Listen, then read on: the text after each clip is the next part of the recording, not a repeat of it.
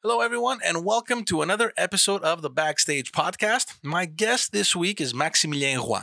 I met Max while he was starting out his career in politics and witnessed him quickly climb the ranks all the way to the office of the Prime Minister of Canada. Today, he is the CEO of the Association of Youth Chambers of Commerce of Quebec.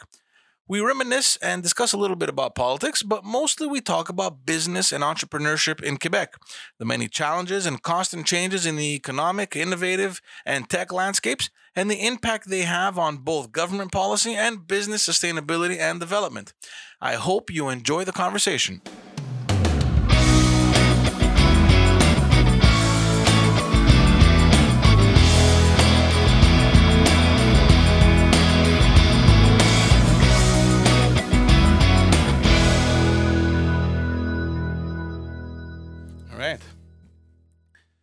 Maximilien Roy, Max, how's it going, man?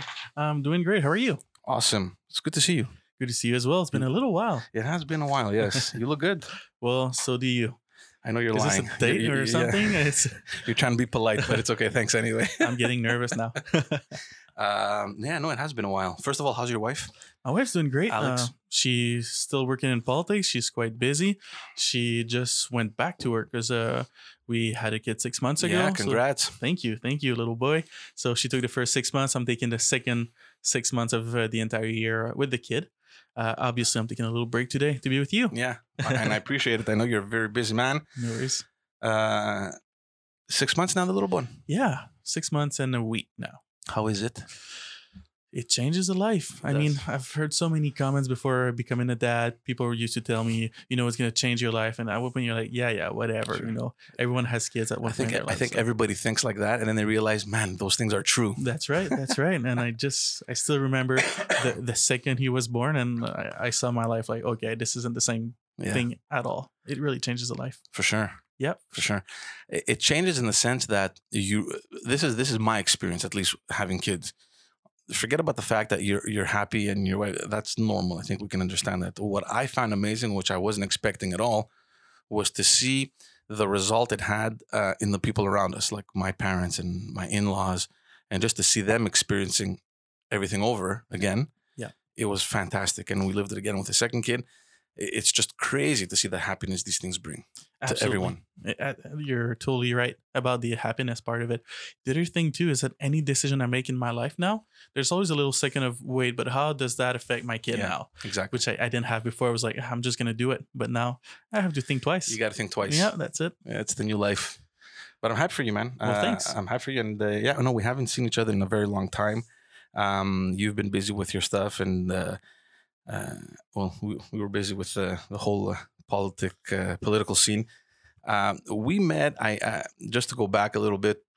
You were. I think we met the first time when you came into the party. You were doing communications. Um, I wasn't very much uh, in contact with the party, so I don't think we we dealt too much with each other.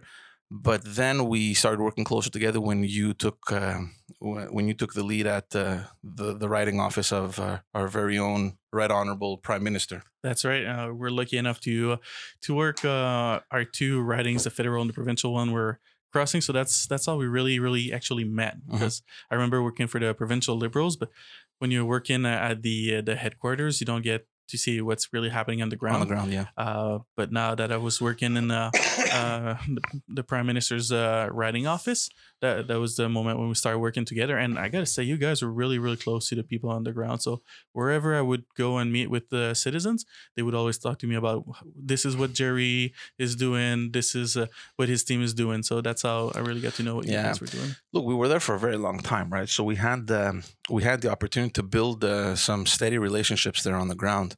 Um, but uh, tell me about you. I mean, how did how did you um, th- that that transition from you know the partisan to more of you know the the service and the representation uh, f- for the citizens? I am. I think it was a very important mo- moment in my life. Uh, when you do politics, everyone has in mind working in either Quebec City or Ottawa, Yeah. and if you're really, really lucky, Washington. Yeah. And you think you're going to be in that bubble and you're going to change the world at that precise location. Mhm. truth is, you're the most helpful when you're in the riding, when you get to see people, I agree. real challenges every day. And if I hadn't been uh, on the ground at that point, I don't think I would have been that good or uh, as humble as I can get uh, working in politics in, in Ottawa. It does change you. It changes you because, um, like you said, you're on the ground. Um, and it's fine working on the hill, uh, but working on the hill is much more, you know, what, what this show is about, right? The backstage, uh, all the preparation, everything that goes into uh, policy and all that stuff. But uh, the riding offices, first of all, that's what maintains your seat, right? For so sure. the work that is done there is also um, the work that will depend on whether or not you maintain the seat because right. it's the relationships and uh, it's what you have to prove, right? What you have to show. Um, he wasn't. He wasn't yet prime minister. I think. No. When, No, he had just run uh, to be the leader. So when I once I got there, he was already a leader, but it was just before the election, the Yeah. 2015 election. and you left. I think right uh, before. A little bit before because I ran for a nomination in the riding, which I didn't Oh, that's win. right. So yeah, yeah, yeah, yeah. I forgot about that. yeah, that was a nice experience as well. Uh, in my uh, my hometown in uh, Stanstead, In the in the eastern townships. Eastern Townships, in Compton, Stanstead is the names of, of the riding. So so so you're a, you're a townships boy. I am. You grew I up am. on the farm. I grew up on a farm. Worked eight years on a farm before actually jumping in politics. What kind Uh, of farm? Um, so it's it's a family farm. So there are twelve kids. I was uh, their cousin. I was a thirteenth one. Wait, you have you have twelve siblings? Uh, my cousins. Oh, cousins. Okay, okay, I missed that. uh, Okay, the same family. They have their their twelve kids. I was Okay. the thirteenth one. Um, so they do they have to do everything right. You're you have a farm. You have to be able to work in any conditions. Mhm. Both the fields. We have a, they have about a thousand cows now. oh Uh, wow. it- it's it's a big farm. okay, So I've touched everything in the joke when I got into politics. That's in uh, you used to to spread uh, shit when you were working uh, on the farm, but I've uh, dealt with shit before.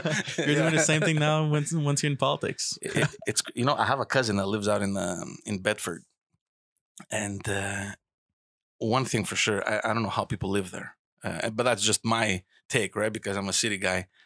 But uh, every time we have to drive there, it's it's just in my mind, it's just misery. I'm like, oh God. But then again, I I, I start understanding almost how other people feel when they come to my house because now I'm no longer on the island, so I kind of understand it. But here's what I'm going to tell you because I've gotten to meet a lot of their friends and their family over there.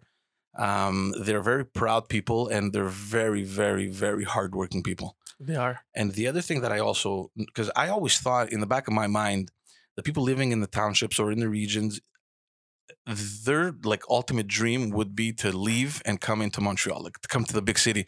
And I realized that that's not true. People are very happy and they're very proud of what they're doing, and they love the region and they love the they love staying and working and contributing to whatever they're doing. It's it's really the quality of life you have over there. I mean, I love living in, in the city, but it's not the same thing. You, you don't stress in the morning when you live uh, in the Eastern Townships about going to work, being stuck in Mm. traffic. You you don't live that at all. Well, I would hope so because my cousin has five kids, so that's another issue that I don't understand. But uh, That's another thing for It- sure. No, but it, it's aligned to that. There's literally less stress than what we live here. Absolutely.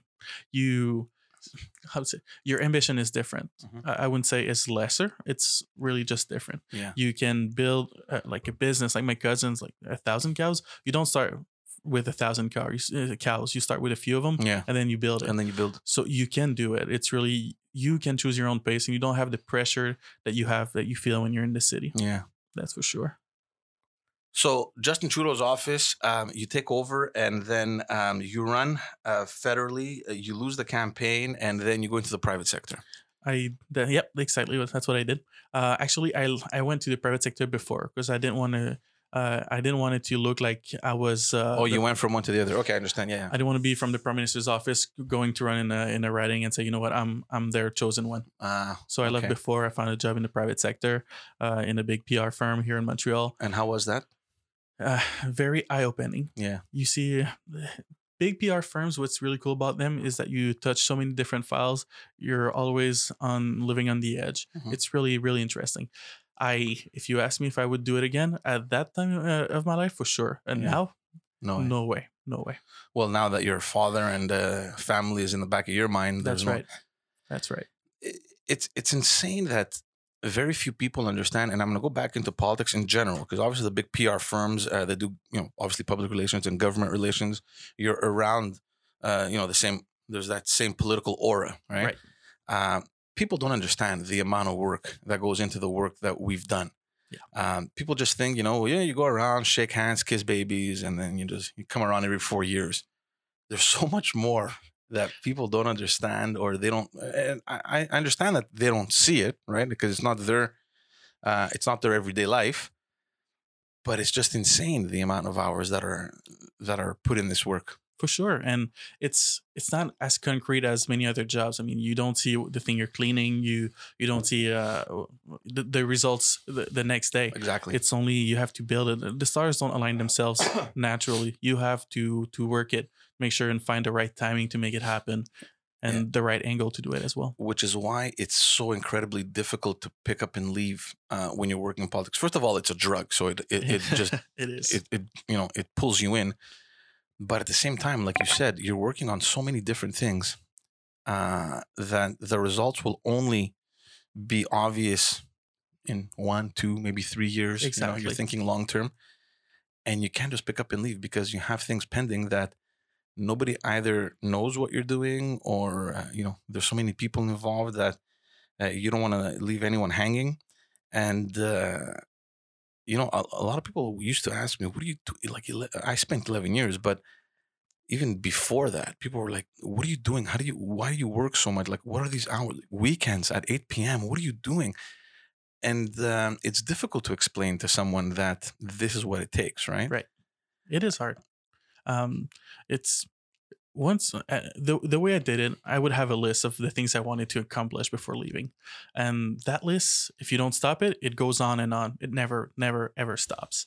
So at one point, you just have to say these are my priorities, and it doesn't take one day, as you said. It might take two, three years before it happens, but you have to make sure that you always keep that goal in mind, and that you slowly start to build a narrative around it. You need to find the right ally to make it happen. You need to find connections or get to know the right people. You know, you work in politics, uh, so many different files. I, I for, for instance, immigration. I was in I was in charge of immigration at the office, but I know if you don't have the the right contact, the person can really explain why the file is not going forward.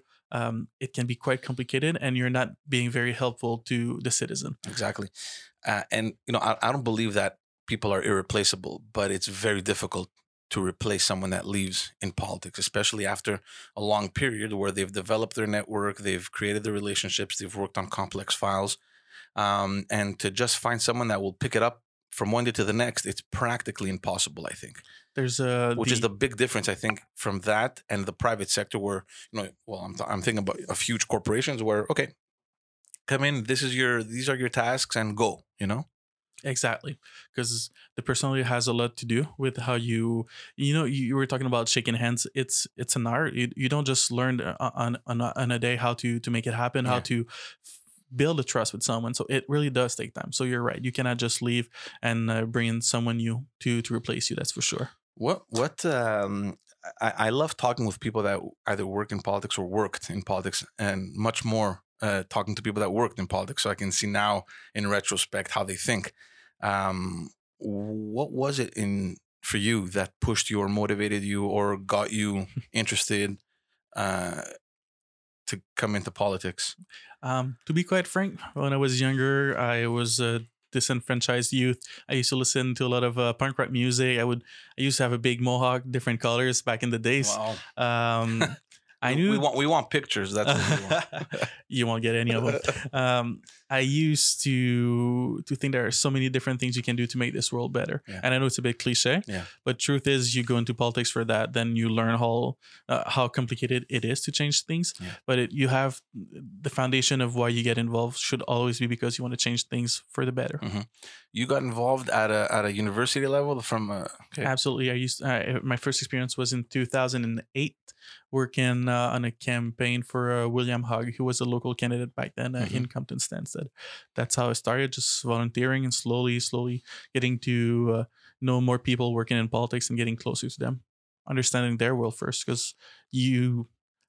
You don't want to jump from, uh, one day to the next into politics. You want to learn to see if you like it, because as you said, it's a drug. So you better make sure that Pick the right one. uh, That's right. The, Yeah. the one that really suits you. Get addicted to the right one. That's Yeah. right.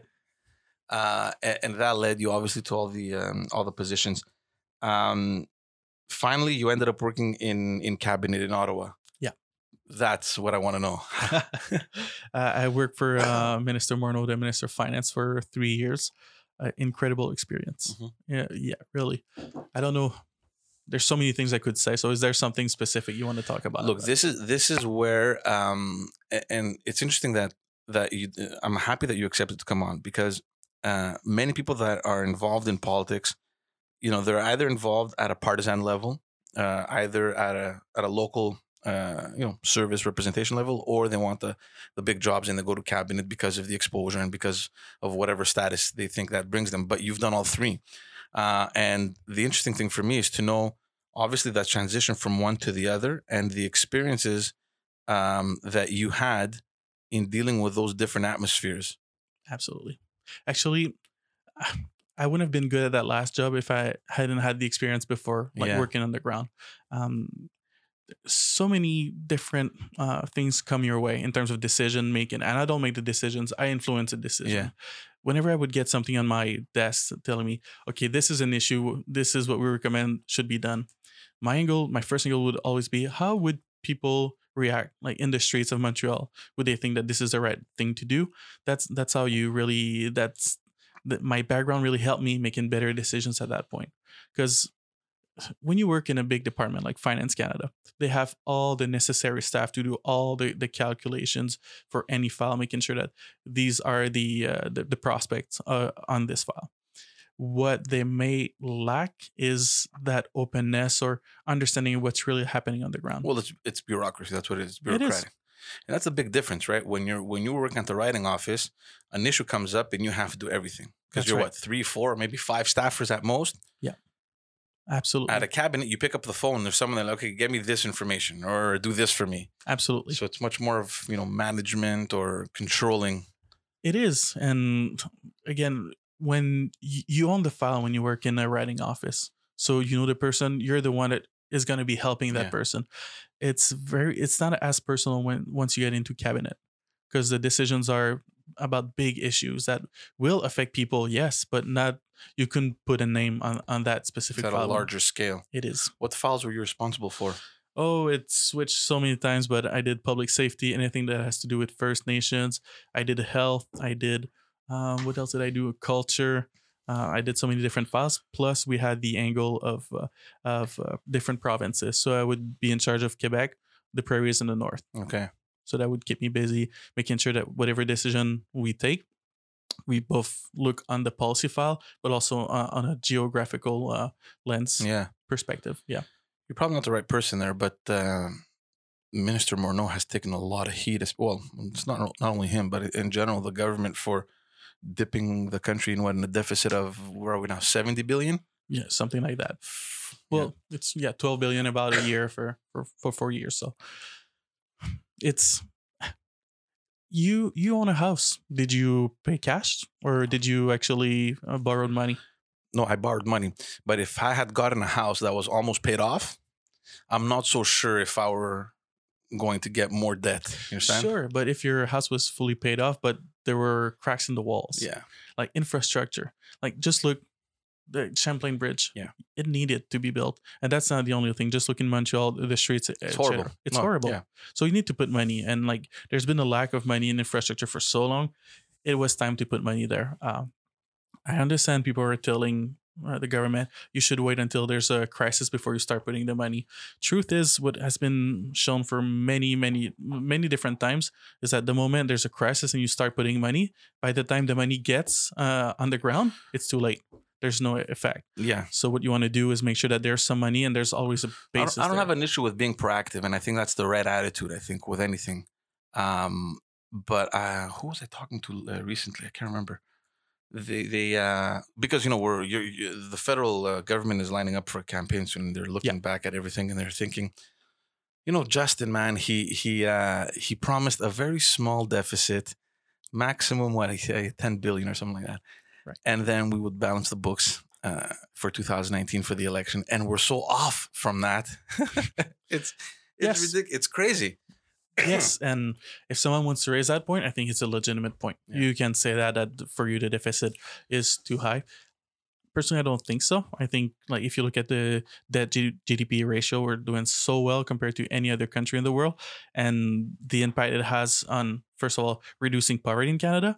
The cost of poverty, uh, poverty is extreme. So whenever you stop, you reduce the amount of poverty, it really helps the country. Mhm. So for me, it was a good investment. the The question is, some people see it as a waste, some people see it as an investment. I see it as an investment. I if someone wants to call it a waste, fine, Mhm. but tell me where you're gonna cut. No, no, absolutely. See, this is this is this is the other thing that people have a hard time understanding that we're very considerably lucky in Canada to have everything that we have, right? Um, and it's difficult for people to understand that these things aren't free. We may be getting them, you know, quote unquote, for free, Mhm. but it costs money. People have to pay for these things. And I remember um, it was Gaetan Barrette, the the former uh, provincial minister of health. We were campaigning together, and he was telling people, and I, I I I loved how he would put it. He was saying, "Listen, what do you want? It nothing is impossible. We can do anything you want, whatever you want. Just tell us what you want, and it's not impossible. We can have anything you want. Right. It's a question about money. We'll do it. Don't worry about it. Problem is that we're limited in the expenses, so we're gonna have to figure out where we're gonna cut. It's what you said before. Yeah. Uh, and the way he would put it, it sounds so simple, yet it's true. That look, it's the government. You can afford whatever you want, but and everything comes at a cost. Absolutely. So it's just balancing.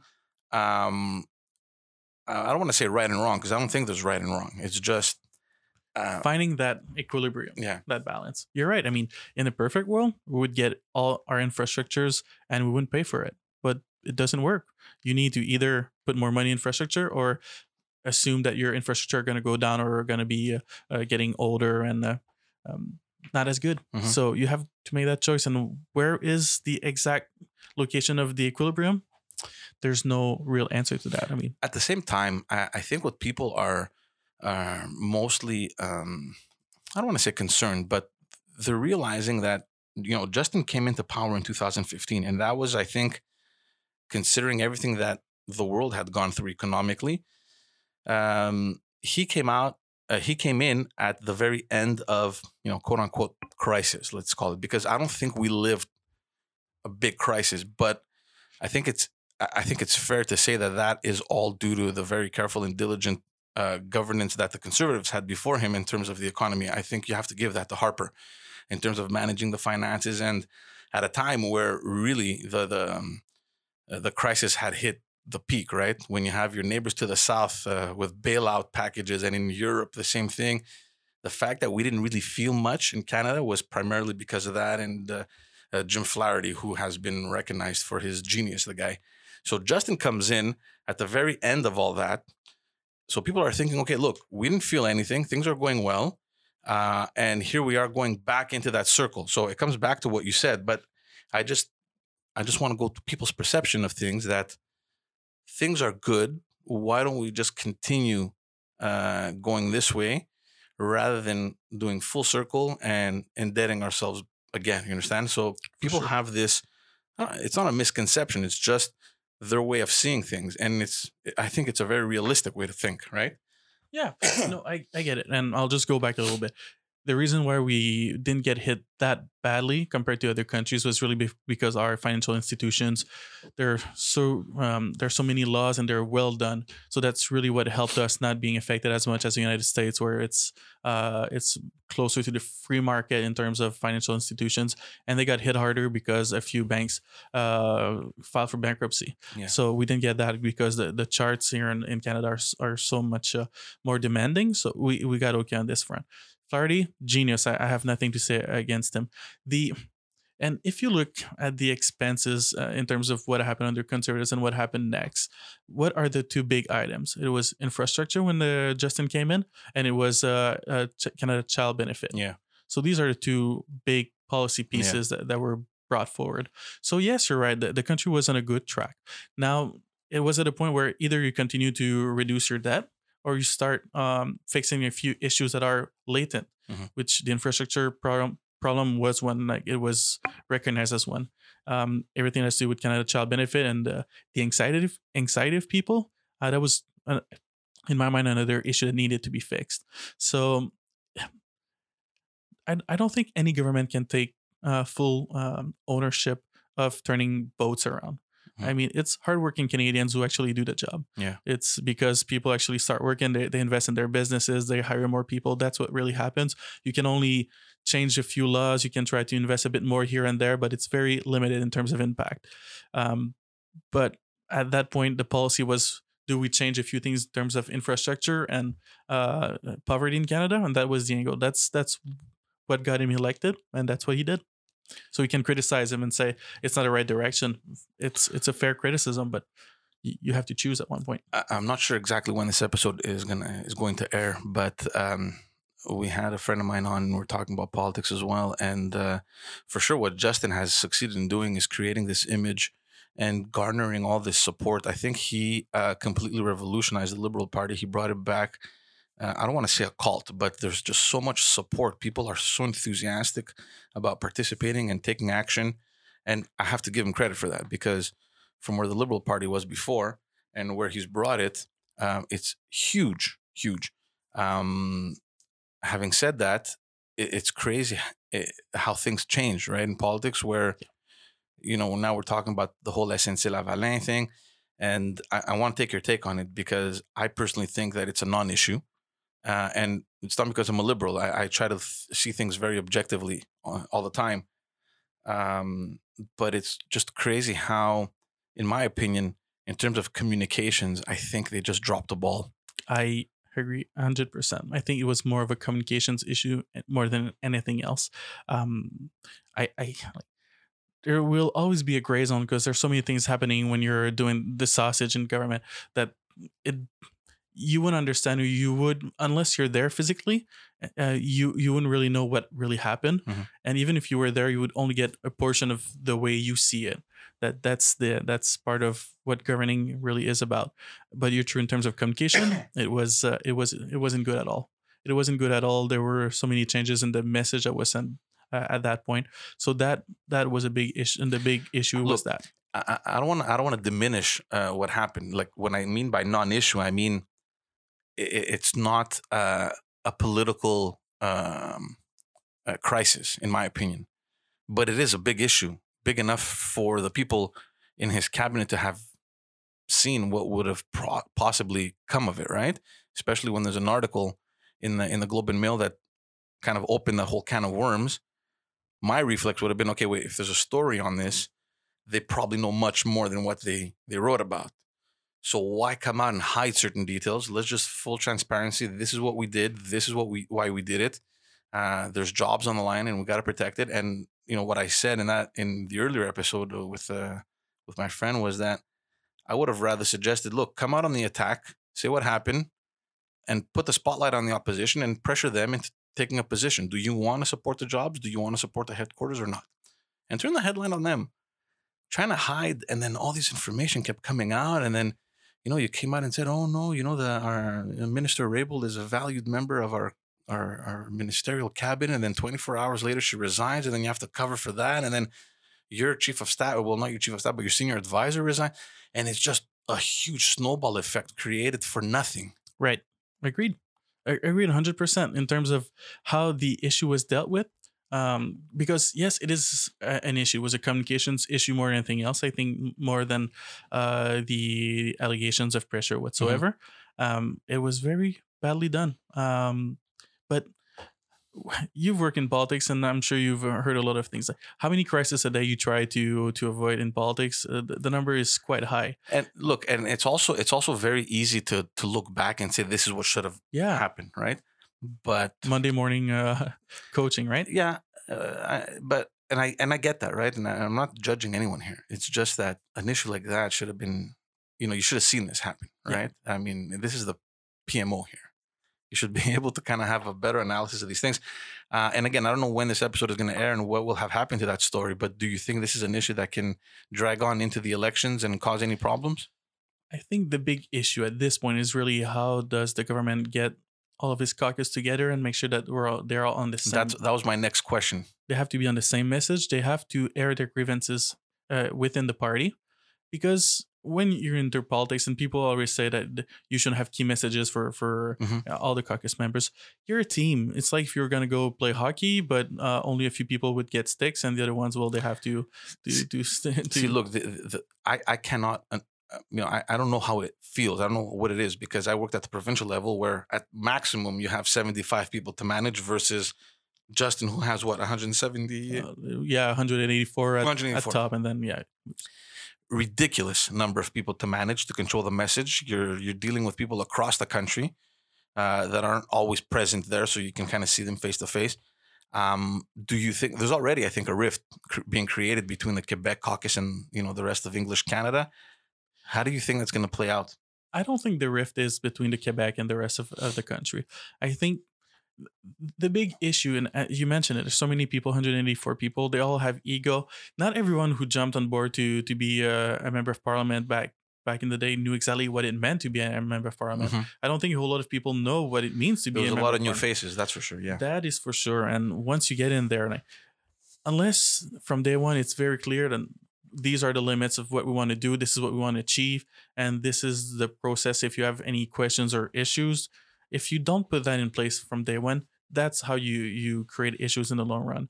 I think at this point they need to look back at the process, make sure that all the MPs have a say in the decisions, and make sure that once a decision is made collectively, they stick to it Yeah. And that could be an issue if if uh, they're not able to do that within the next few months. Uh, no one wants to vote for a party who doesn't seem to know where To have they're going. cohesion, yeah. Exactly. Uh, I want to move on to what you're doing now. Yeah. Before we get on to that, actually, no. Let's talk about what what you, what you, what you're doing now, and I want to ask you more of a political question after. Um, regroupement des jeunes chambres du commerce du Québec for the Anglophones listening. That's uh, kind of like a Quebec Association of Youth uh, Chambers of Commerce. That's correct. Yep. Tell me a little bit about it. What is it? So I started as a CEO there in November. So we represent 43 young chambers of commerce all across Quebec, 12,000 entrepreneurs and uh, young professionals. Um, we have three main objectives: make sure that there's a that there's a good network in place, that people have resources. Uh, we want to make sure that the government understands uh, what's happening in the ecosystem from this perspective of startups and people from between uh, 18 and 40 years old and finally help them go uh, beyond borders, uh, become international companies. Okay. These are the three things we're trying to achieve. Well, for one, I'm glad that you're considering 40 still young. Yep, it is. is. we're all young. th- there's a question that I have uh, because there's so many chambers of commerce, right? Uh, you have the Quebec Federation of Chambers of Commerce, then you have the bigger uh, regional ones. Why is this necessary? Why do you think we need a youth chamber of commerce? Two things. Um, they're the FCCQ is doing a great job, and uh, and I'm not complaining about them. They're part of our um of our chain the way I see it. We have younger clubs for people who are still at school. We have uh, clubs for um well, there's the FCCQ who are there. Yes, for all the the businesses in, in Quebec, but at the end of the day, they're uh, the way their um th- their mandate is shaped. It's really about basically bigger businesses more than anything else. Mhm. We're more about smaller businesses. So that's the way we see it. And it's not a hundred it's not a perfect rule in the sense that we do represent some bigger businesses and, and young professionals in bigger businesses. But there the, the focus is different from there.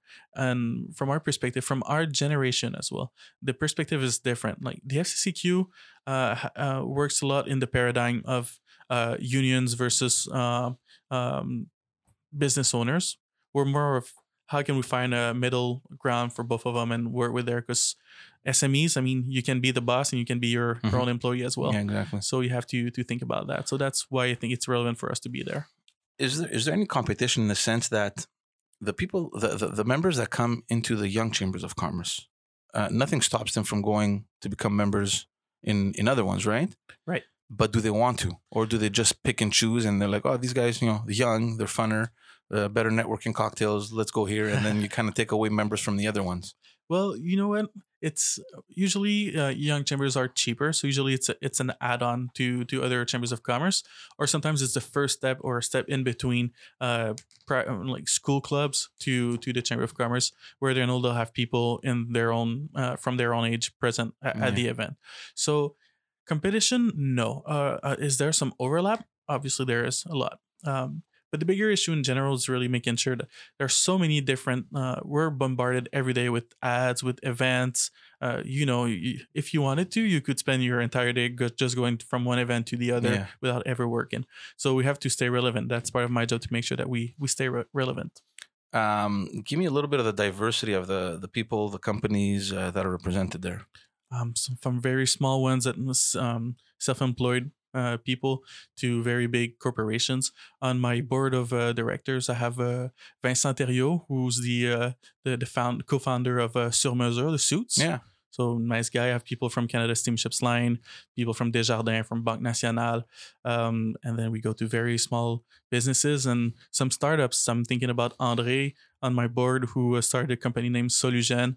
It's uh, in the agricultural uh, area. It's a, a very good, very good uh, product they're they're creating. So we touch a whole lot of people, different uh, industries all across Quebec. Uh, uh, we're going to talk about um, the industries a bit later because there's some pressing questions that we have, especially with uh, you know the business and the economy landscapes, Right. completely transforming. Um, but in the regions, tell me, are people interested? Are they mobilizing, or is it mostly like the big cities, Montreal, Laval, uh, Quebec, uh, Sherbrooke? Obviously the the crowds are bigger in these centers, but the need to network is more important in the regions, and more and more what we see. And for instance, on the uh, on the North Shore, what they they do more and more is hold events with more than one young chamber of commerce. It would be the one from Laval, from uh, all the Saint Eustache would be there. They all get together Yeah. to to build the network. So that's the whole point. So start local and then you grow. So, uh, but it's it's they're very very active and uh, hats off to a lot of a lot of them here on the South Shore. I mean the the Chambre de commerce et d'industrie de la rive sud. Wow, they're they're very very active and they create a lot of events. The networking experience is amazing. Um, let's talk about um, uh, something that obviously is very present right now uh, in in Quebec, and that's uh, you know the whole uh, question on immigrants. Uh, there's a new government that wanted to reduce the the the levels of uh, the numbers of immigrants coming in. We know that there's a labor shortage in Quebec. You obviously know this as well. Um, what's going on with that? What, what what's your position, and how do you utilize this uh, this thing happening uh, in in your advantage? truth is we're given the benefit of the doubt to the government at this point. There's so many things that are haven't been uh, shown yet things that have been said in the campaign but have not materialized yet. Uh, if you want to talk about the 18000 uh, folders issue that, that Yeah. we filed that we've seen recently we decided not to jump on that file at this point uh, because there's so many unknowns at this point obviously we need more uh, immigrants we have to make sure that they're well um, integrated within our economy so the, the the the new government wants to focus on the second part of it, of really making sure that they're well integrated, that they learn French, uh, which is fine by me. It, it makes a whole lot of sense. Now I, I understand on the social side of things, it's it's a big issue to just take eighteen thousand files and destroy them, Mhm. and uh, a lot of people can talk about it. I don't think it would be our role as the, the young chambers to really uh, say talk about social issue on, on that front. But on the economic side of things, uh, we have a lot of questions because if we don't get these 18,000 people, where do we get the, the workers that are needed? You have people that are raising these concerns that Yes. we need I have working hands. I have young entrepreneurs who are on that list Okay. Too. So what do they do? Do they continue uh, with their business in Quebec or do they just pack up and leave or what's the deal? So there's a lot of questions to be raised at that point. Obviously, uncertainty is always a, a big issue for And, and it's mostly and it's mostly hitting the the regions, right? yes, But that's a whole other challenge in itself. It Even is. if you bring the immigrant, how do you convince him that or her, um, here, go to the regions. We need you there, rather than the big city that everybody dreams of coming to, right? So by the time you get this podcast uh, rolling, we might have our uh, big study uh, out publicly. So I don't want to talk too much about it, but Yeah. we're looking on this uh, on on this particular file, and 84% of all immigrants uh, choose to stay in the Montreal uh, region, and if you add Quebec City, you're closer to 90% of all the immigrants in, in these two little uh, regions. We have a program ourselves to to bring young entrepreneurs from uh, the diversity outside of these two centers it takes time. You have to make sure that they feel at home over there.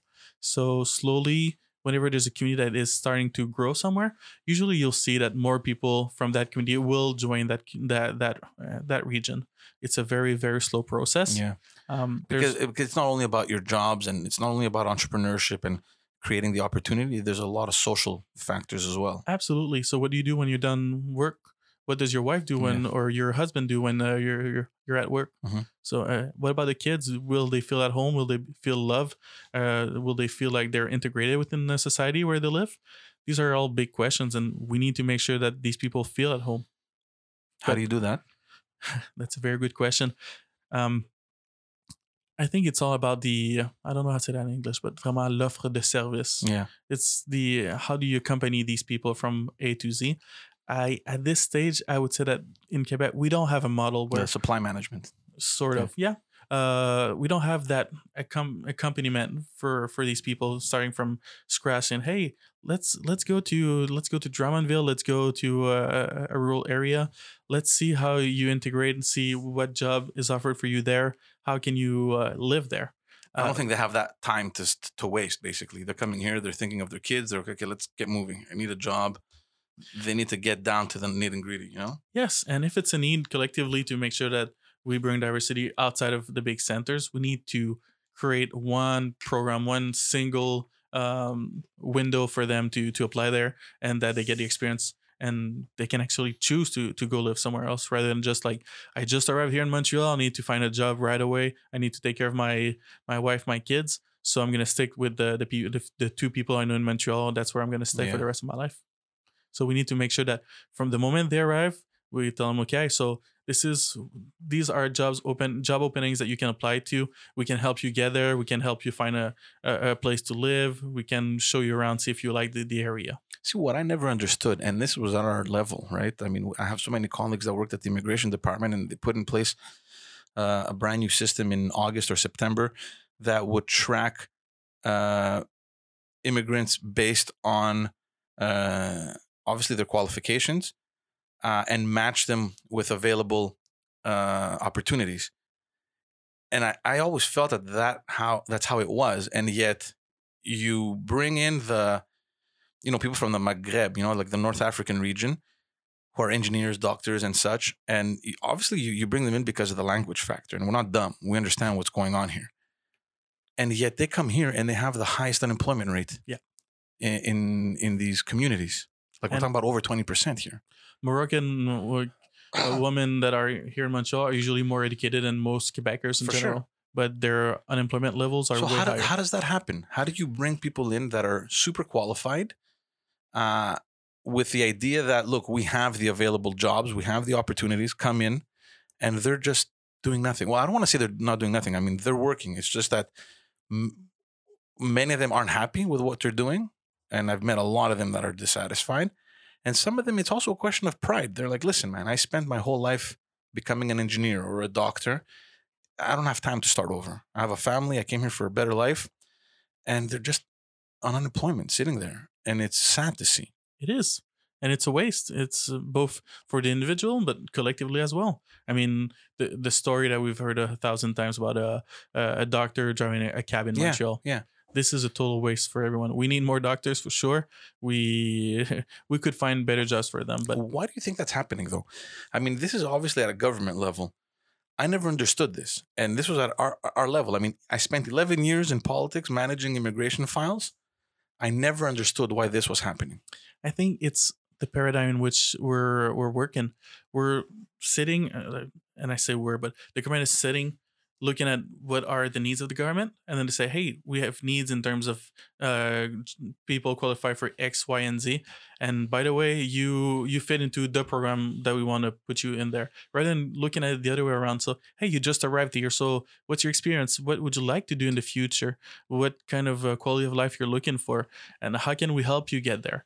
we're always looking from the point of view of the of the government or ourselves with instead of looking at how can we make sure that this pe- this person feels at home and can really contribute to the economy. So we need to switch that around and really look at uh, what these people uh, need to to succeed, rather than saying, "Okay, this is what we're offering.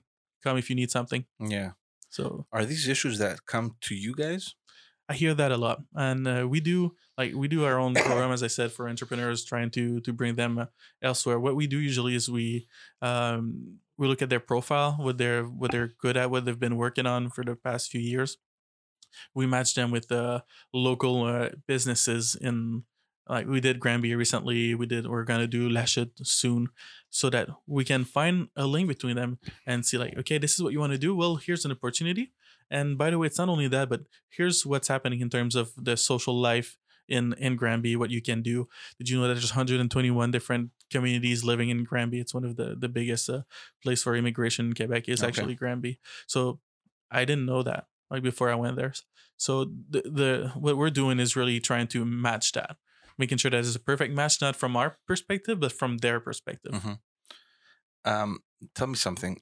Do you guys? What's your scope? I mean, and I'm probably guessing it's a mix of everything, but do you focus a lot more on promoting entrepreneurship, or dealing with companies that want to expand and uh, you know, like uh, someone that's an employee, for example, can he be part of this chamber of commerce, or do you only deal with entrepreneurs, um, you know, business owners?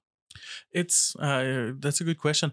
Say our focus is more on entrepreneurs, but young young adults who are have any ambition, they want to try to network and get to know other people. And so we do get, I would say it's it's almost 50-50 Okay. in sense that we're our mission is more focused on entrepreneurs, making sure that uh, we give them all the tools necessary to network to to to grow their business. But obviously, there's a whole lot of people who are young professionals or they want to be young professionals in the business and they want to meet someone in Yeah. particular. So that that's what we do. How do you see the landscape in Quebec, like economically?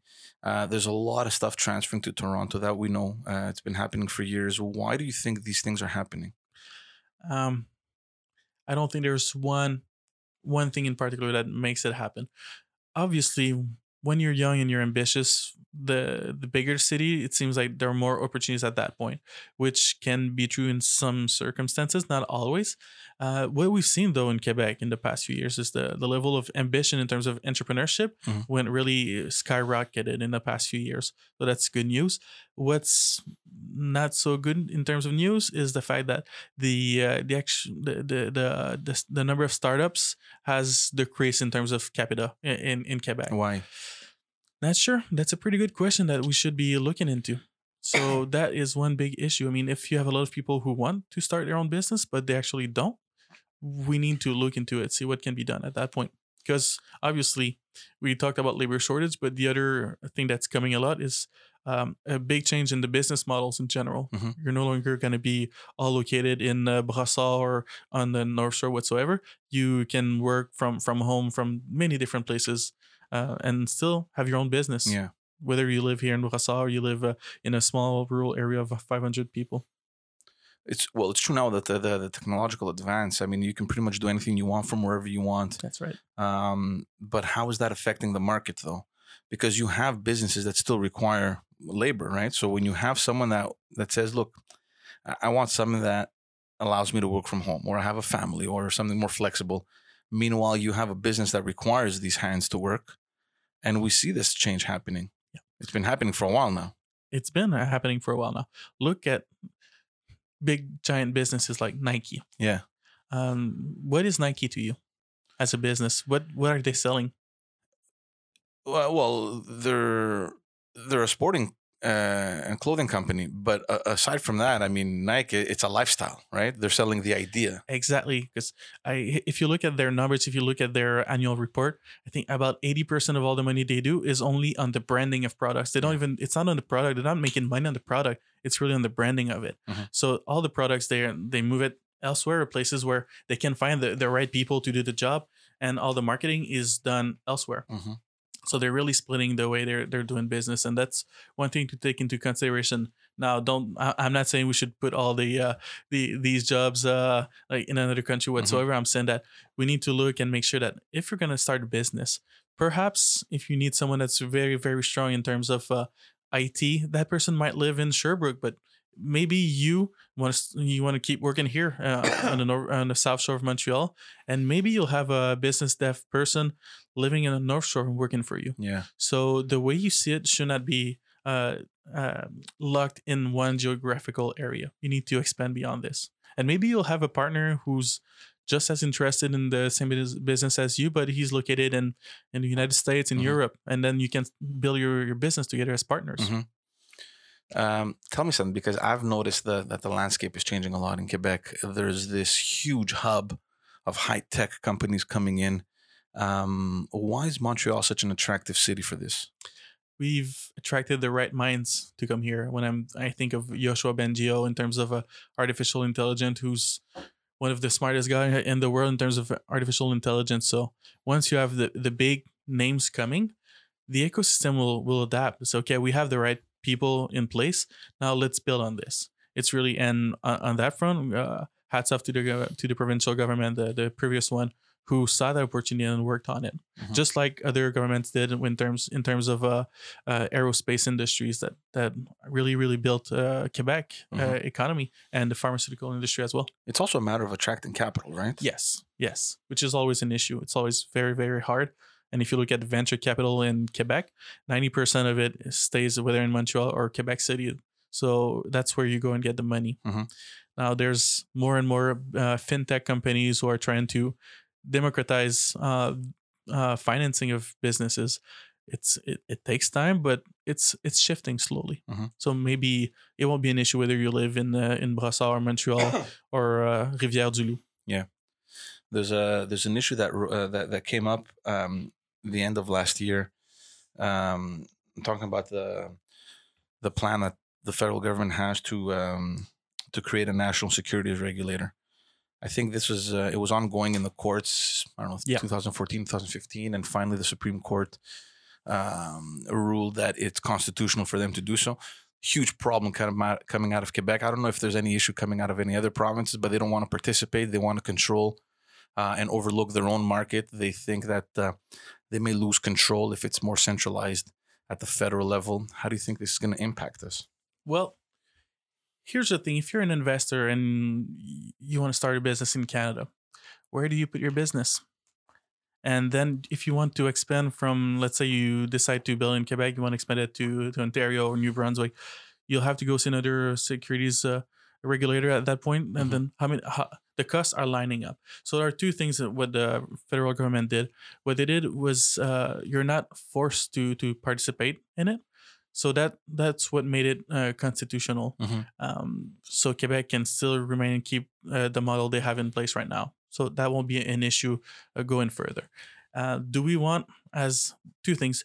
Do you are we more scared about losing control to Ottawa because it's going to be centralized, or are we more scared that because we have different set of rules, less people are going to be interested in coming and investing here? Mhm. So that's a legitimate question. I don't have an answer for that. It's really I think both sides make very good valid points. It's at that point we'll see what happens. I don't think there's going to be any huge impact in the short run Mhm. on that file. Well, there seems to be a huge wave against it, right? I know that the the, the, the Montreal Chamber of Commerce uh, is against it, and they're backed by several uh, f- uh, former uh, finance ministers Yes. and some uh, big CEOs. Um, again, I, I don't know if it's political or um, if it's strictly economical that they, they, they think that it's better for the climate, uh, the economical climate here in Quebec. Uh, I didn't know that they had the choice to opt uh, out. They do, they do, and the the thing is that there's a model in place right now. It's not perfect, but it it, it works for for Quebec. Okay. Uh, one of the big issue was that it's not all provinces who were uh, um, working so hard in making sure that all the rules are in place, the, the right rules. Mhm. So what would happen is that a company may get um, authorization in another province. And they could, since they were certified, they could come to Quebec and do business. Mhm. But if the company wasn't good, they could come here and uh, create big issues uh, for for our economy. Mhm. So the goal, the the goal it was good in the sense that we should try to make sure that whatever business wherever in Canada they start to they they do business, they they are legitimate and they won't cause any big issues uh, for for the market. Mhm. Now, in terms of the how this should be applied, I completely understand why the AMF and uh, the Montreal Chamber of Commerce would, would want to, to back the the system that's in place right now. because based on what you're saying, if it's a more centralized system, I mean, a company can come in here based on the on the on the federal criteria, for example, and qualify, whereas it wouldn't otherwise.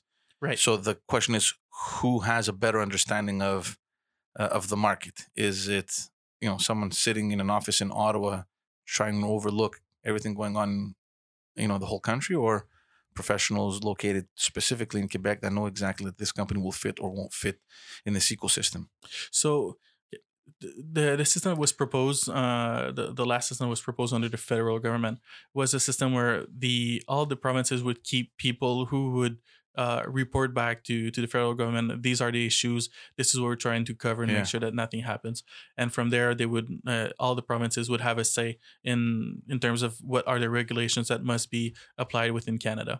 Um, which is different from the the system that works right now, which is a passport one, which means that Quebec can strike a deal with Ontario in terms of uh, uh, you have the same criteria as us, so whatever business uh, do business in Ontario, they can come to Quebec without Mhm. any issue. It's really of instead of uh, it's really the idea was really to simplify that system. It's not of really centralizing all the power in Ottawa. Actually, the power would stick within the the the, the securities regulators that are existing right now in the provinces. Um, it's really just the mechanics of it. Uh, do we want as Quebecers to keep control of our securities regulator? It's a very good question, and I think it's a it's it becomes a political decision more than anything else. What do you think? Are people coming to you with this? Are is it a concern that is being uh, talked about around? Uh, It's uh, uh, we don't hear it that often, but it certainly affects more businesses that are uh, finance related more than anything else. Yeah. Um, what do I think? That's a good. That's a good question. Uh, I would say that perhaps we're not there yet in the sense of what should be the right mechanics to make it happen. Obviously, we have to make sure that consumers are protected. Uh, if they deal with a company, they're going to get uh, screwed over. Mhm. Um, how do we do it? I- I'm not the most qualified person to speak on that, but I can I can totally understand why Quebec would want to keep its own uh, perspective on what uh, is considered being uh, a company that follows the rules.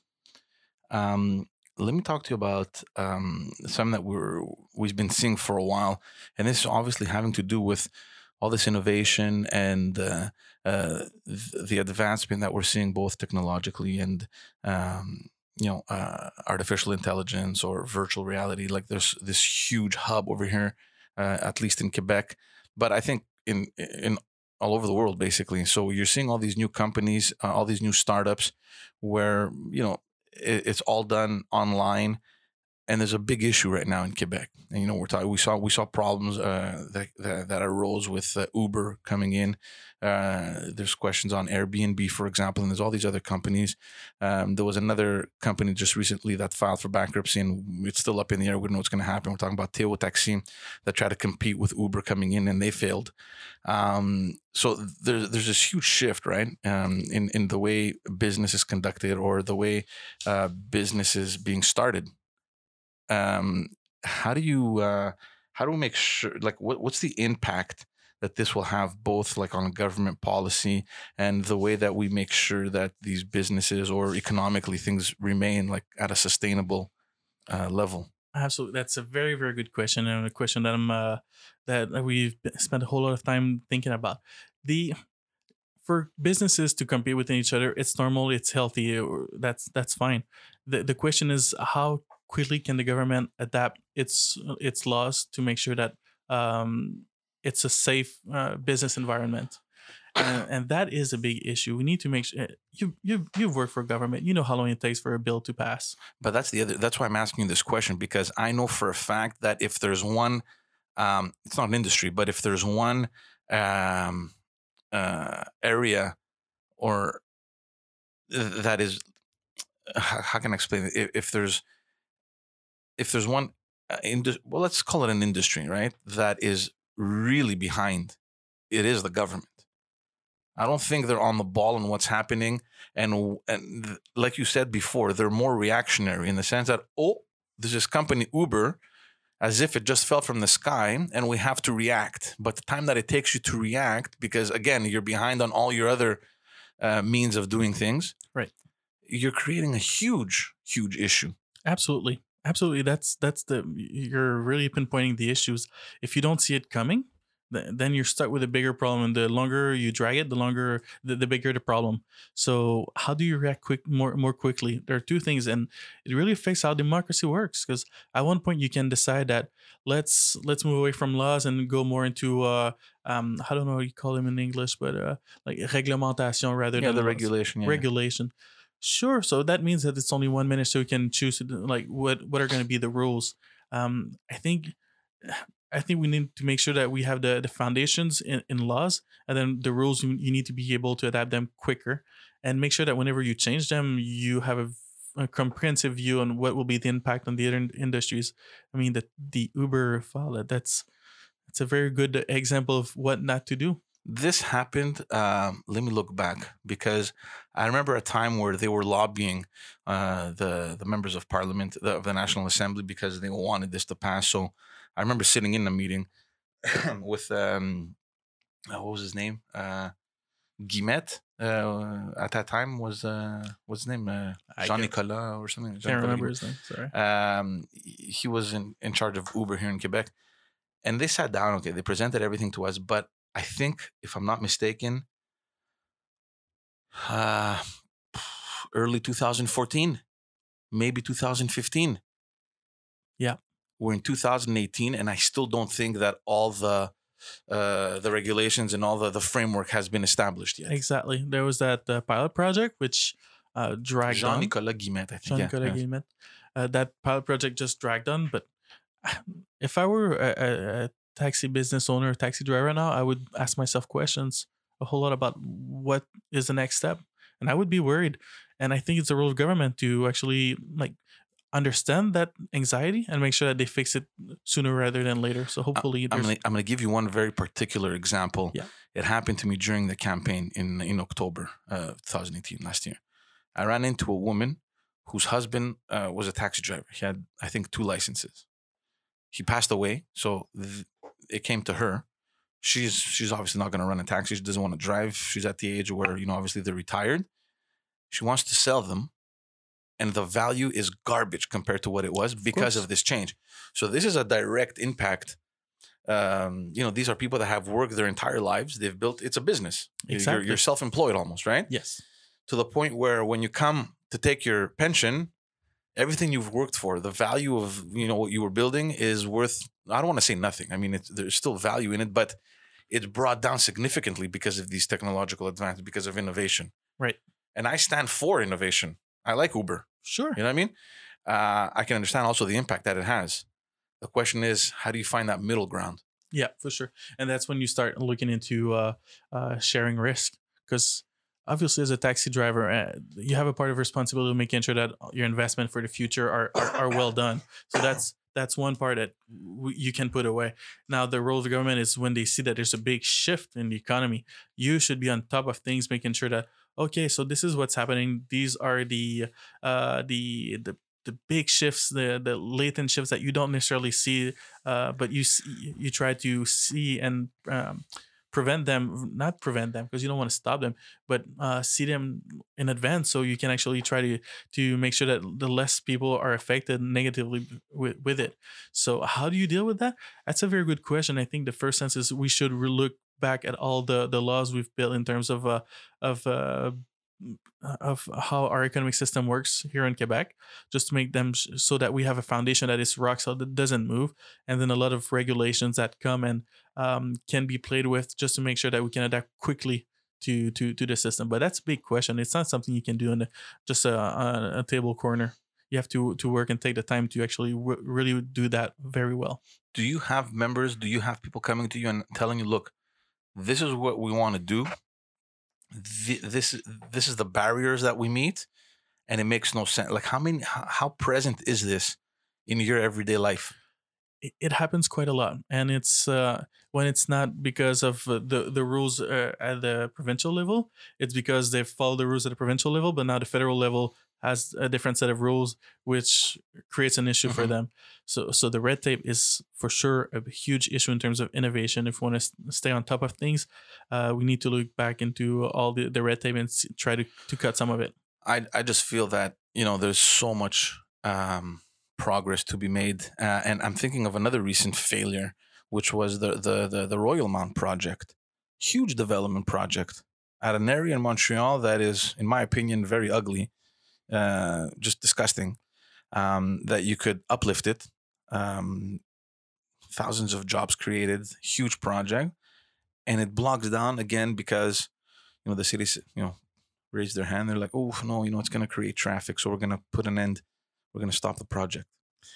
That's a, that's a very good point, and I, I'm not going to spend too much on this specific uh, uh, project, but like the, the traffic issue is not new to this project. Let's put it that way. Mhm. So don't use that as a scapegoat for what's really happening, Mhm. and don't use that as a tactic to to block uh, a project like that.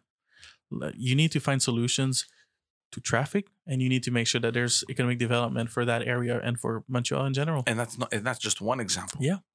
There's so many others. Uh, I had Mary Deros on the show, and I we went over how paralyzed Montreal's.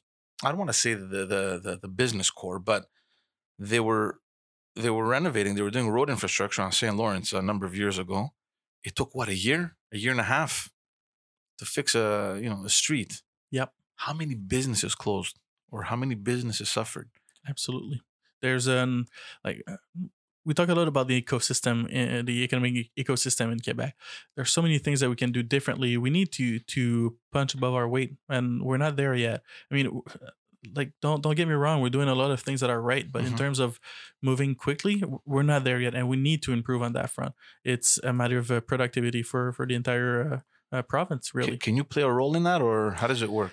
Well, my role is really into bringing that issue up and center in the minds of uh, uh, public decision makers. So yes, I can play a role in the sense that I can uh, advocate for more changes, and that's what we do. because it would appear to me and this is something that you know we've experienced firsthand people get elected they're not they, they don't know everything No. i think we can i think everybody knows that right they're not experts in all uh Areas. in all areas and they count a lot on the advice and the support of the different professionals that are around you know the whole spectrum of politics it would appear to me that someone like you uh or you know in any chamber of commerce i don't know again i don't want to open a debate on who has more pull uh, than who but you should be like at the forefront of these things Absolutely, and uh, you're right. I, I don't want to open a front, and what I'm telling people is that first thing, get involved because too often people stay at home. Uh, they complain about stuff. They don't do anything about it. First step is go outside, speak about it to someone.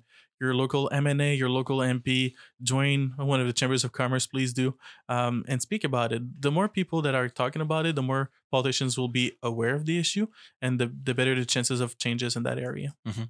And that's true for any any file in politics. Um, do you sit on any uh, advisory uh, I, mean i don't know how these chambers of commerce work. I mean is there like a wider group like a um, i guess it's the federation i guess? Are you members of that? Do you sit down? Is it more like a do you can they play like an advisory role to public policy or you know to, to, to government? So we are in, independent from uh, the FCCQ, um, but we do have one. Uh, our uh, the president of our board is sitting on the board of the FCCQ. yeah Um, in terms of, it's there are so many different files that we can, we can bring forward to government, and we do as much as we can. But if you're going to bring 20 files, like, they won't remember Well, any of them. so, you got to concentrate on the bigger ones on the most important ones Yes, and that's when you have to find a way to to prioritize which file you're going to bring forward. Uh, the one you mentioned, labor shortage, it's one of our big file Mhm. that's coming up. Uh, économie collaborative, anything that has to do with Uber, Airbnb, that's one of our big files.